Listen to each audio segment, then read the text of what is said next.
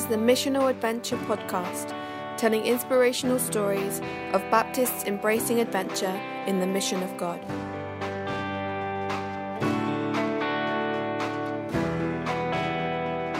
This is the ninth episode of the Missional Adventure podcast. Nick Graves, minister of Old Lodge Lane Baptist Church in the busy and diverse area of Purley, Croydon, chats about the transformation the church has been on over the last 10 years, moving from a Sunday centric model of church in order to become a more community focused congregation. We'd also love to hear your own stories of missional adventure.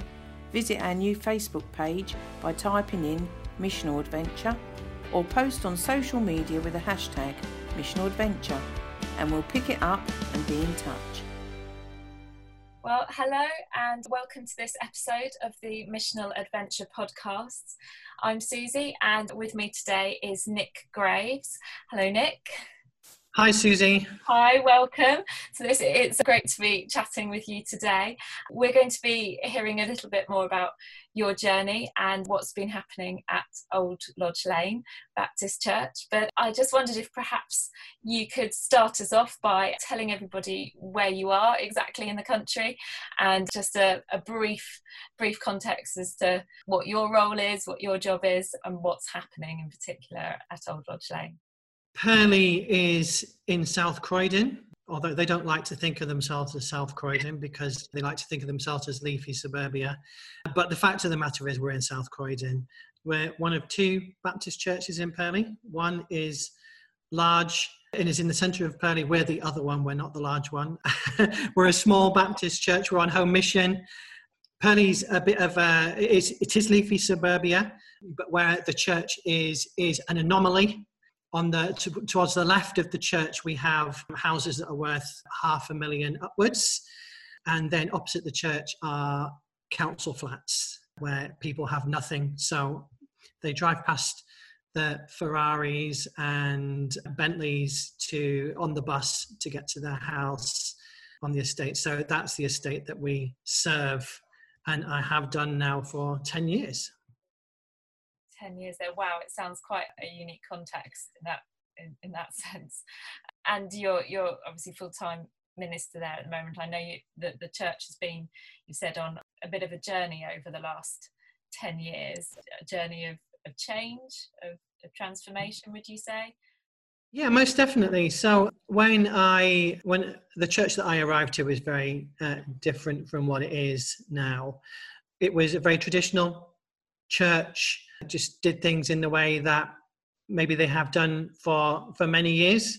Very centered on sunday without really very much happening during the week. And i think that when i came to the church one of the things that god said to me was that he said i haven't called you just to pastor the people who are there here on sunday. I've called you to pastor the whole community one of the one of the things that we often say at the church now is that everybody in our community is considered to be a member of our church, whether they attend on Sunday or not. So when people ask me how big my church is, I say it's about 1,500 to 2,000 people. People's reactions vary when you say that, but but I'm serious when I when I say that. When I, I consider everybody in our community, whether they're of the Christian faith, of no faith, of another faith, we consider them to be a, part of our church. That's really driven the way that we interact with the community as a church. That's great. You've said there that you've you've journeyed from becoming less Sunday centric, shall we, shall we uh, say? And uh, I wonder if you could uh, perhaps explain to listeners a few few of the ways, practical ways that's happened now, what things are, are happening that have en- enable the church to connect with the community. I presume they've taken some time to build up these relationships. Is there perhaps one or two things in particular that stand out though? I would say right from the very beginning that I think our current model of church is broken. Mm-hmm. I think it's out of date. I think that if what we did as churches on a Sunday really scratched where the people in our communities are itching, then our church services would all be full, and they're not. And I don't think that's because our communities are spiritually dead. Our spirit, our communities are not spiritually dead. They're they're alive, and people are searching. They're asking massive questions. But when they look at the church, sometimes I think they see an outdated model that has no relevance to them whatsoever. So this caused me to ask some big questions. So if people are not coming to church, or if they do come to church, they only stay for a little while and and leave frankly sometimes because they're bored. So, what can we do? How can we change things? And that's really caused me over the last 10 years to think very seriously out of the box. I've tried changing our Sunday services, I've tried to do all sorts of things, but you're faced with a lot of things there. And I guess many uh, ministers in the same position as I am will agree with that. You know, half of the people want to change, half don't, you know, because this is something that they've had for many, many years. So I just decided, you know what, blow it. I'm just going to do something separate.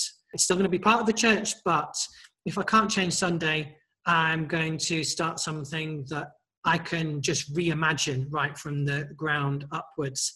So I spent some time studying and started to consider you know what makes church church? In a sense what would be the ecclesial minimum? And i came to the conclusion that a church according to scripture needs to be a place where god's word is is preached and taught.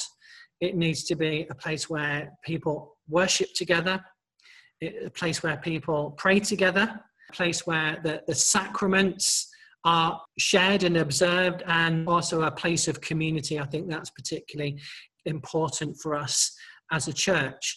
So I then, having that baseline, decided that I would try and think really, really hard outside of the box about how can we create something that is theologically church that doesn't look anything like what we have on a Sunday, which is when I came up with the idea of something I call Thursday tea. It's it's a church, and we actively refer to it as church.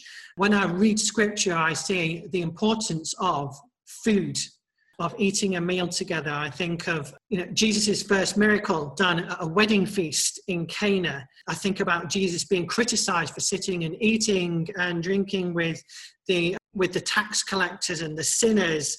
I think about what the Bible tells us that we're going to do when Jesus returns is we're going to eat at a wedding feast with God. So clearly, there's something important about the act of eating together. There's something that, that brings us together with God in that act. So I decided that I would launch something called Thursday Tea. It's, it's a good northern phrase, tea. The Southerners didn't quite understand it to begin with, but I think they caught on. It's not a cup of tea. yes. yeah, absolutely. I told the church on Sunday, I said, This is what's going to happen. I'm having this every two weeks on a Thursday, but none of you are invited. You're actually not allowed to come because if you come, it's just going to become another Sunday church activity full of church people. And the idea is that this is not full of established Sunday church people. This is people that we know from the community being invited, invited into a new expression of church. So I invited six people on a Thursday evening, and I was very clear with them that I wasn't providing the food. I would provide my fair share of the food. I said, I'm, I'm going to roast a chicken. If someone else can bring some potatoes and vegetables, someone else brings some dessert, that sort of thing. And if you can all turn up a little bit early and help cook it and lay the table, then we'll sit down and eat this meal together because I think there's something very important that, that I wanted to, people to understand right from the very beginning was that this wasn't something that the established church was putting on for them that they should be grateful that we've done for them. This is something about us saying we want to invite you to come and let's do something together. And I think that that's really important. It's not something that we as churches historically have always got right and I think it's a, balance of power that needed to be readdressed. So people came, six people came, and uh, we cooked this meal together and we told our stories. We had a bit of a discussion around, we started looking at the Beatitudes, I think, and I said, you know, what do you think this means? Then we took prayer requests at the end. People came back the next fortnight, so they must have enjoyed it. Within a couple of months, we got to about 12 people attending because people would invite their friends or other people that they knew. And I thought, this is great. I've arrived 12 people. Jesus started with 12 people. So this is, if it's good enough for Jesus, it's good enough for me. But God was very clear that he hadn't finished with us. And within, within a couple of months, we had 40 people. A few weeks after that, we had 70 people. At which point, I did have to go and eat humble pie with the church uh, on Sunday and say, okay, you can actually come because I really need your help. um, but people, um, people turn up and um, and they all help set the tables out they everybody brings the food and we have different themes every two weeks so we have jamaican night is always the favorite night um, the jamaican ladies largely in our community go into overdrive and make sure that we all go home absolutely stuffed with jerk chicken all that sort of thing rice and peas it's just oh delicious we, we get probably get about 90 people when it's um, Jamaican night, that's for sure. But everybody helps clear up. Everybody everybody does the washing up and clears the tables away. But there's no preach from the front. There's, there's very little said from the front actually, because what we're I think that when people cook food, do they go to the expense? They go to the time. They go to the effort. Actually, we're helping people to, people to understand that that in itself is a response that you're making to God is that God has God has raised this meal up you know God has helped us set this up and whether that people understand it at this point in time actually they're not drawn to the act of community and meeting together actually they're drawn to something that is much more profound and they're drawn to God. So when they when they when they make this meal actually it's it's an act of worship. It's not a song or a reading, but actually it's something very practical. When you when they help to set up the tables when when they do the washing up this again is is an act of community. It's an act of worship we have three values at thursday it's eat pray love. It's got nothing to do with the book or the movie of the same title for copyright reasons but they're the three elements and you know we come together we eat. But do you know what? We we learn from each other. So we don't preach a sermon, but when you put 70 people into a room together, you learn very quickly about what it means to live in community. You know, we've experienced people don't often, people don't always get on, but actually, God's placed us in that position that we're able to put what Jesus says about community into really practical use and actually say, well, you know, let's consider this for a minute. You know, uh, God wants us all to work together. You know, we've had all sorts of amazing things happen where people have learned, sometimes the hard way. We had two people came up to us very early on saying, uh, Pastor, you need to know that there's drug dealing going on in toilet. Was like, okay. So I, I, I phoned our local police team and said, I've been told there's drug dealing going on in the toilets. What do I do? and he came down and he said, "Do you know what they're dealing?" And we said, "I've heard that it's I've heard that it's crack," and he was like, "It's pretty unlikely." They said um, he brought some forensic swabs with him, and he said, "I will wipe down the toilet seats and the sinks in all of your toilets, and if anybody's used crack there, then it will turn blue." And the minute that he swiped, the whole thing turned bright blue. And every single bathroom in the in the church turned bright blue. And it was then that we knew that we had a bit of a problem. So the next it was then the, the, the following sunday the police turned up at the end of the service and said to me i need to show you two photos. Do either of these people come to your thursday tea? And i went yes actually they both come to our thursday tea and they said right he's just come out of jail for doing 15 years for manslaughter she's wanted by the police. So can we set up a sting operation to take them in because he's violent and she's wanted? At which point I said, absolutely not. no way are you going to set up a sting operation. I said, but I will speak to them and I will ask them to give themselves up. He was like, there's no way they're going to give themselves up. And he said, the police officer said, well, I'll give you 48 hours. Otherwise, we're going to be uh, giving them an early morning call with a battering ram So we, we called them, we prayed, we called them together and we just talked to them about what had happened. And she just broke down in tears and said, I've been running and hiding for too long. And this is not what God wants me to do. So will you help me? We were able to walk with them into the police station where they gave themselves up. You know, if that's not learning, if that's not applying you know the what god wants for us in, in, action but it all happened without a sermon you know i think that there are there are times for preaching and and, and stuff like that. But in, in our context at this present moment in time they didn't need a sermon. They needed someone to walk the journey with them and speak truth into their lives. Yeah we've had plenty of story actually i think we've we've helped four people give themselves up to the police in the last four years in our community it's incredible to, to hear you say that. I mean, that kind of answers one of my other questions. Why do you think this approach that you know you've had is working in your context where you are? And I guess you've you've answered that there because I think I'd be right in saying the stories you've described there are just so far removed from perhaps inviting along to a Sunday morning service, or it, it would have never that connection perhaps would never have even happened had it, had it not been in such a radically different way where you'd had something as simple as a tea together but yeah. but, but, look what it led to. Exactly and I, I think the, the i think discipleship begins um, the minute that we as followers of jesus encounter someone. At that moment it, discipleship begins because i think uh, laurence singlehurst says in his book uh, sowing reaping keeping um, he talks about this. He says how discipleship is about moving people closer to Jesus, right? So, and, and for some people, that happens before they ever make a decision to follow Jesus. If you have the impression that you think all Christians are irrelevant, boring, and a bit of an idiot because you've had a bad experience before, if I encounter you and and I sit down and just have a meal with them and get to know them a little bit, at least they can go away and they've enjoyed that experience. At least they can go away and say, well, all Christians are idiots apart from Nick. He was okay. I've moved him from that position, I've moved them on, which is actually moving them closer to Jesus.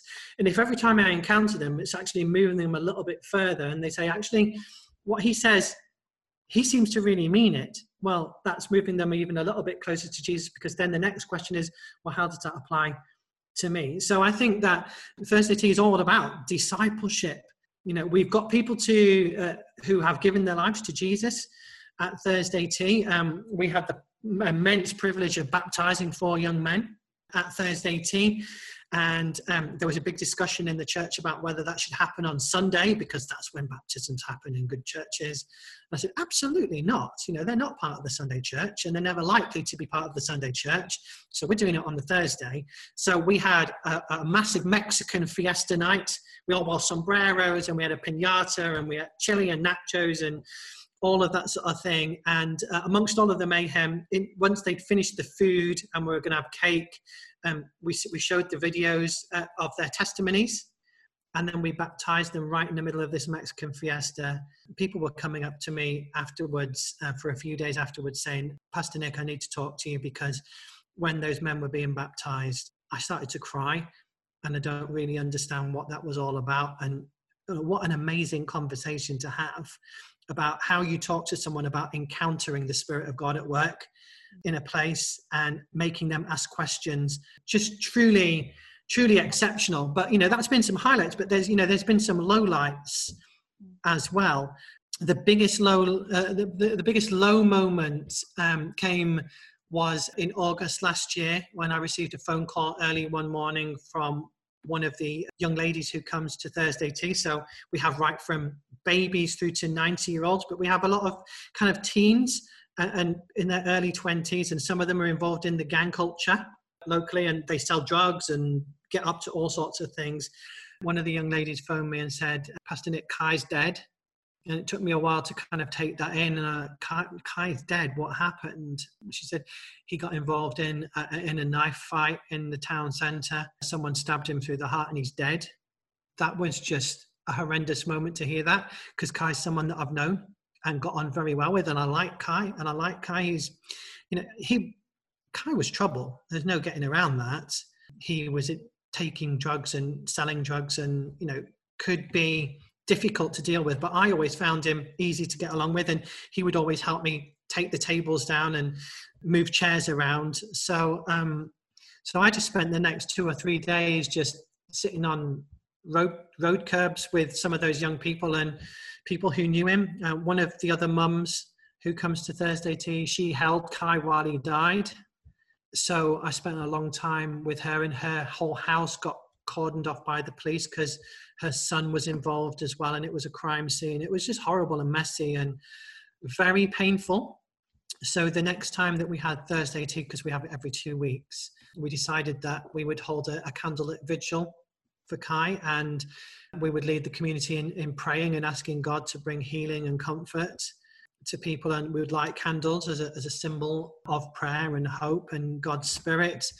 We had about 150 people turn up to that. And, and a lot of people in the community had very mixed feelings about Kai because, on one hand, a tragedy of a 19 year old young man having his life cut short through murder, but also they also knew that he caused them trouble and problems sold drugs and were around their kids so there was a lot of mixed feelings but actually god's presence was there in a really really amazing way and we were able just to just to bring god's comfort and love um, into that situation. And then a few weeks later, I had the privilege of doing Kai's funeral, uh, which was probably the most stressful day of my life because uh, we had about 400 people turn up to the funeral. The police had contacted me a couple of days before that saying we're concerned because there's a, a, very big gang element and the danger of reprisals. And a lot of the people who are turning up are known to be weapons carriers and, and stuff like that.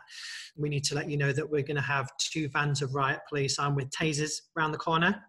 And we're also got an armed unit on standby just around the corner from you. And the gangs unit are going to be undercover in the community too we want you to check in with us every half every every half hour and um, we'll give you a code word if it all starts to go wrong we'll be straight there that was i mean there's enough to do in a funeral already without having to worry about armed police and riot police um, but you know what it went without a hitch apart from in the middle when we were saying the lord's prayer they all started a few of them stood up and started chanting Haile Selassie that was probably a little bit of a bizarre moment um, for me. But um, do you know what? It was it was a very stressful day, but God's presence was there, and it was very very peaceful. But that may also have had something to do with the significant amount of marijuana that was smoked. not not, not, from yourself. I think we need to. Not from myself, but but, but there was there was definitely a very large cloud of marijuana yeah. over the whole area. just just um, do some clarity as to who was involved in in that. absolutely. Let's let's clarify. let's clarify that one. Oh, oh dear. I mean, um, it's it's quite it, you know it, it's mind blowing, but it's also what you're describing there. What's been what's been happening just from that going back to that original reflection of what church the, the minimums or the ecclesial minimums you said to mm. what, what this looks like but it's also it's also life isn't it? It's it's mm. real it sounds like there's a, a, a real in, integrity and grittiness obviously uh, to it with the, the normality of what this is for for a lot of the people that you're encountering.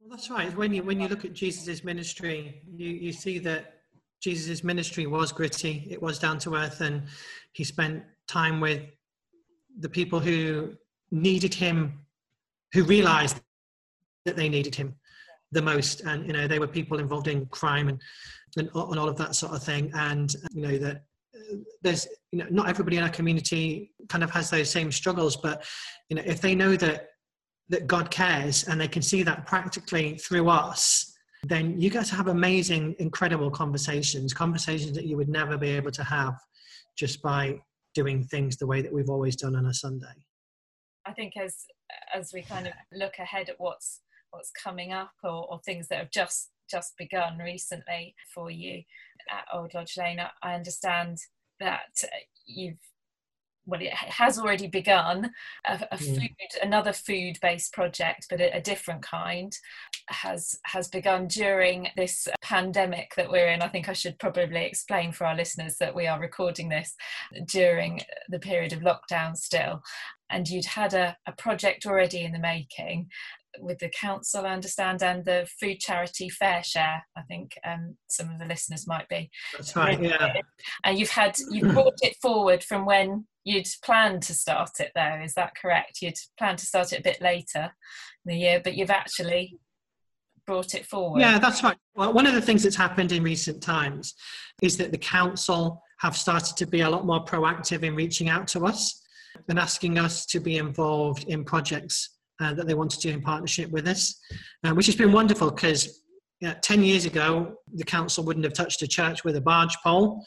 But now they're coming to us. So they the director of Gateway Services came and sat down with me for a couple of hours and said, "This is this project.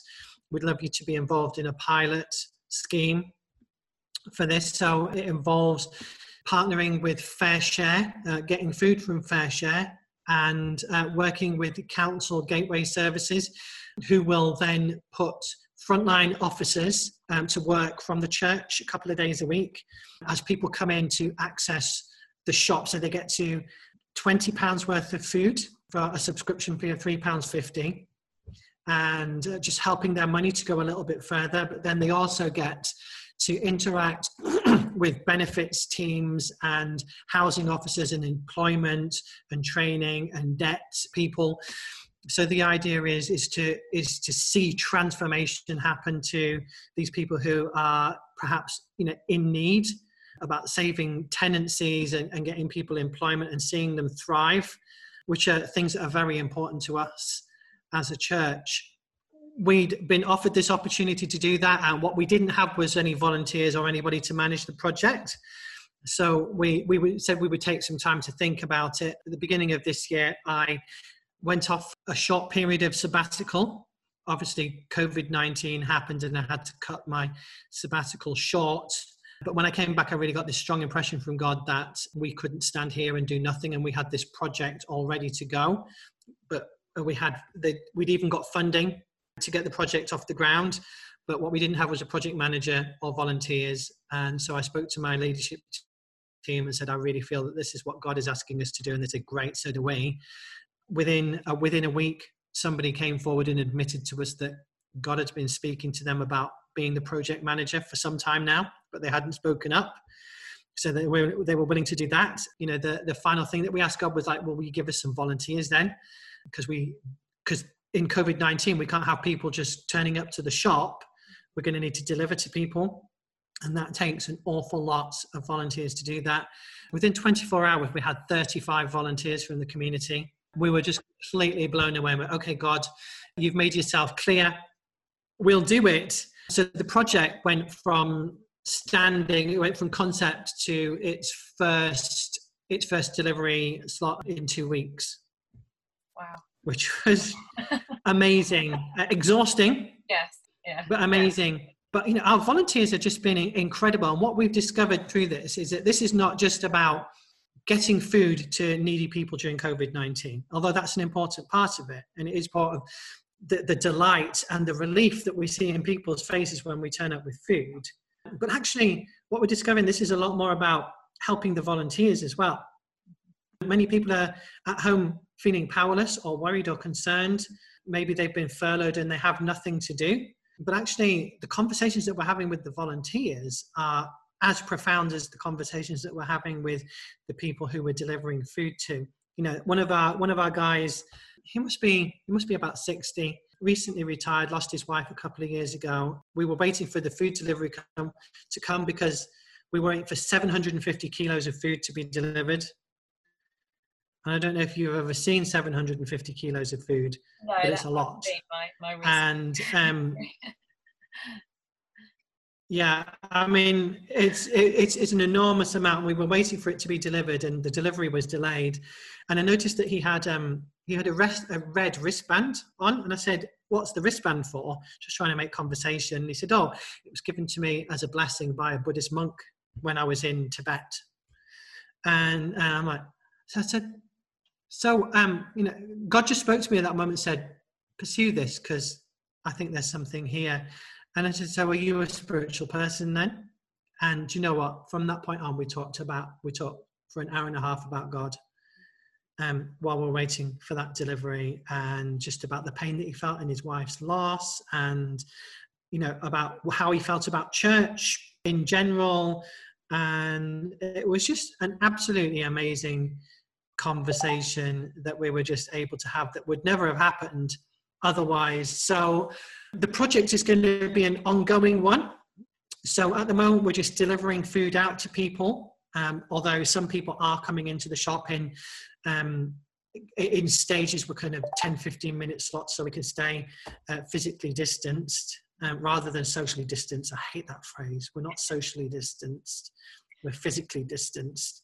So, yeah, we're doing that. And then the idea is that uh, once COVID 19, the lockdown's finished, uh, the council are going to come and convert one of our rooms into a shop. They're going to put shelves up uh, and stuff like that. And that's when we'll be able to get the frontline service officers down. But um, one of our volunteers came to me this morning with a bag of homemade face masks because um, we were running low on PPE. And she said, I've made these for you um, so that when you run out of PPE, you can have these homemade face masks. And she said, um, I've got a sewing group of ladies, um, and they're going to make every client that we have, which is, must be about 200 clients that we have, um, I'm going to make every single one of them a face mask um, so that they can go out with a little bit of extra confidence. And I think, do you know, that's amazing. Only God can do something like that. Yeah, um, in, in a setting like that it's incredible. It's, uh, it'll be really interesting to hear, you know, further down down the line how how that continues, and it's it's encouraging to hear mm. of, of, something that was in the planning before all of um, the coronavirus struck and but yet you were still able and have still been able to to go ahead with it and um, and it will still continue. So that's really exciting to hear about that and i'm sure we'll, we'll yeah hear more in the future. I think as um as we sadly have to to draw this to to a close because it's been great great hearing from you and hearing these wonderful testimonies and this encouragement. I wonder in conclusion it, perhaps if you do have any words of advice or encouragement that you would give to anyone or any churches who are considering similar ventures to you guys or on a similar kind of journey? Is there anything that you would just say in encouragement to them from what you've you've experienced and what you've been through? I think the biggest piece of advice i guess there's two. Firstly is don't limit god. Don't limit him to what you know or have experienced this far and because god is able to do far more than we can ever ask or imagine and we need to take those words really seriously. And the second piece of advice really never be afraid to think out of the box. It's okay to think out of the box. In fact, dream really big dreams. You know, allow your imagination to to run riot. You know, maybe maybe nine out of ten of those dreams that you have will never see fruition, but what if the one does? And something incredible happens and you know that god's given us an imagination and excitement for a reason. These are god-given qualities that we as human beings have and he asks us to use it. And um, i think that if uh, our church the churches in the UK is going to flourish, we are going to have to use our God given imagination and inspiration. And we just need to be open to be inspired by God and His Holy Spirit. Amen to that, Nick. Thank you. Oh, thank you so much. Thank you for your time today and thank you for sharing. We'll be praying a blessing over you and, and all Old, Old Lodge Lane. And we look forward to, to hearing more in the future from you as well. So thank you, Nick. Thank you. At the end of each episode, we want to point you in the direction of a resource that may be helpful in your mission and adventure. So keep listening for even more inspiration. Welcome to 72. 72 is about helping people take their next step in the mission of God. In Luke 10, Jesus appointed 72 believers and sent them on his mission to make disciples. He told them to go and share the news of the kingdom of God with others. At 72, we want to help people to take their next step, to join in with God's mission in whatever setting God has called them to live. These biblical foundations are built on the understanding that we are called to live out the mission of God, shaped by the Word of God and empowered by the Spirit of God. 72 first emerged from a partnership of Baptist networks in the south and west of England and Wales. It's now a resource for the whole Baptist family and other Christians across England and Wales. It's a small operation, currently envisioned and administrated through the West of England Baptist Network, with regular collaboration with and support from Baptists across the Baptist Union. But what does taking your next step in the mission of God even look like? Well, it looks different for everyone, and we want to help people to go at least one step further than they have so far, and thus hopefully inspire them to take another.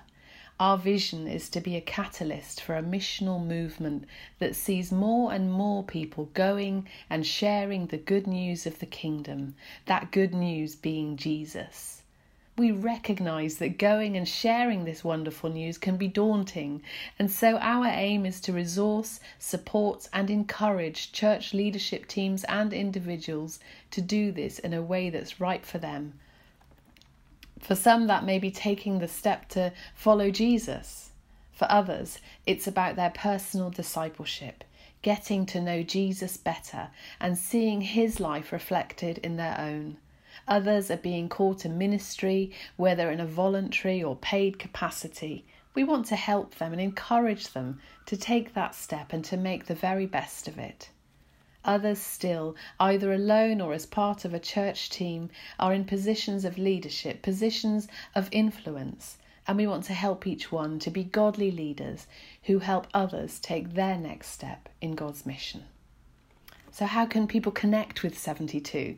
Well, you can connect through the 72 website, the 72 Facebook group, and Twitter.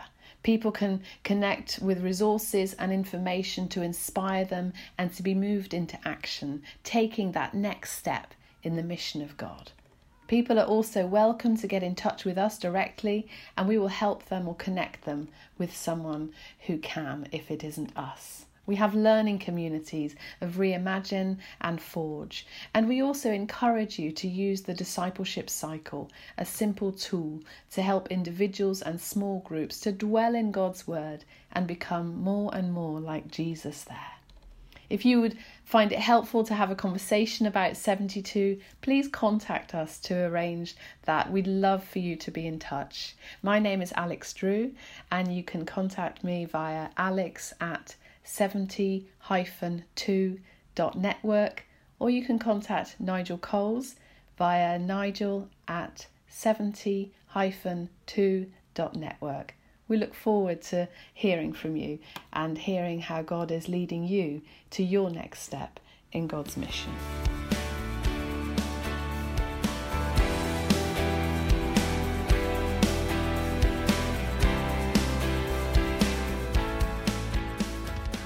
The Missional Adventure podcasts have been made possible through funding provided by Baptists Together. The music is from The Adventure, an original song written by Andy Flannagan and recorded by Matt Osgood. Editing of the podcast is by Emma Garner, and this has been a River Tree Limited production.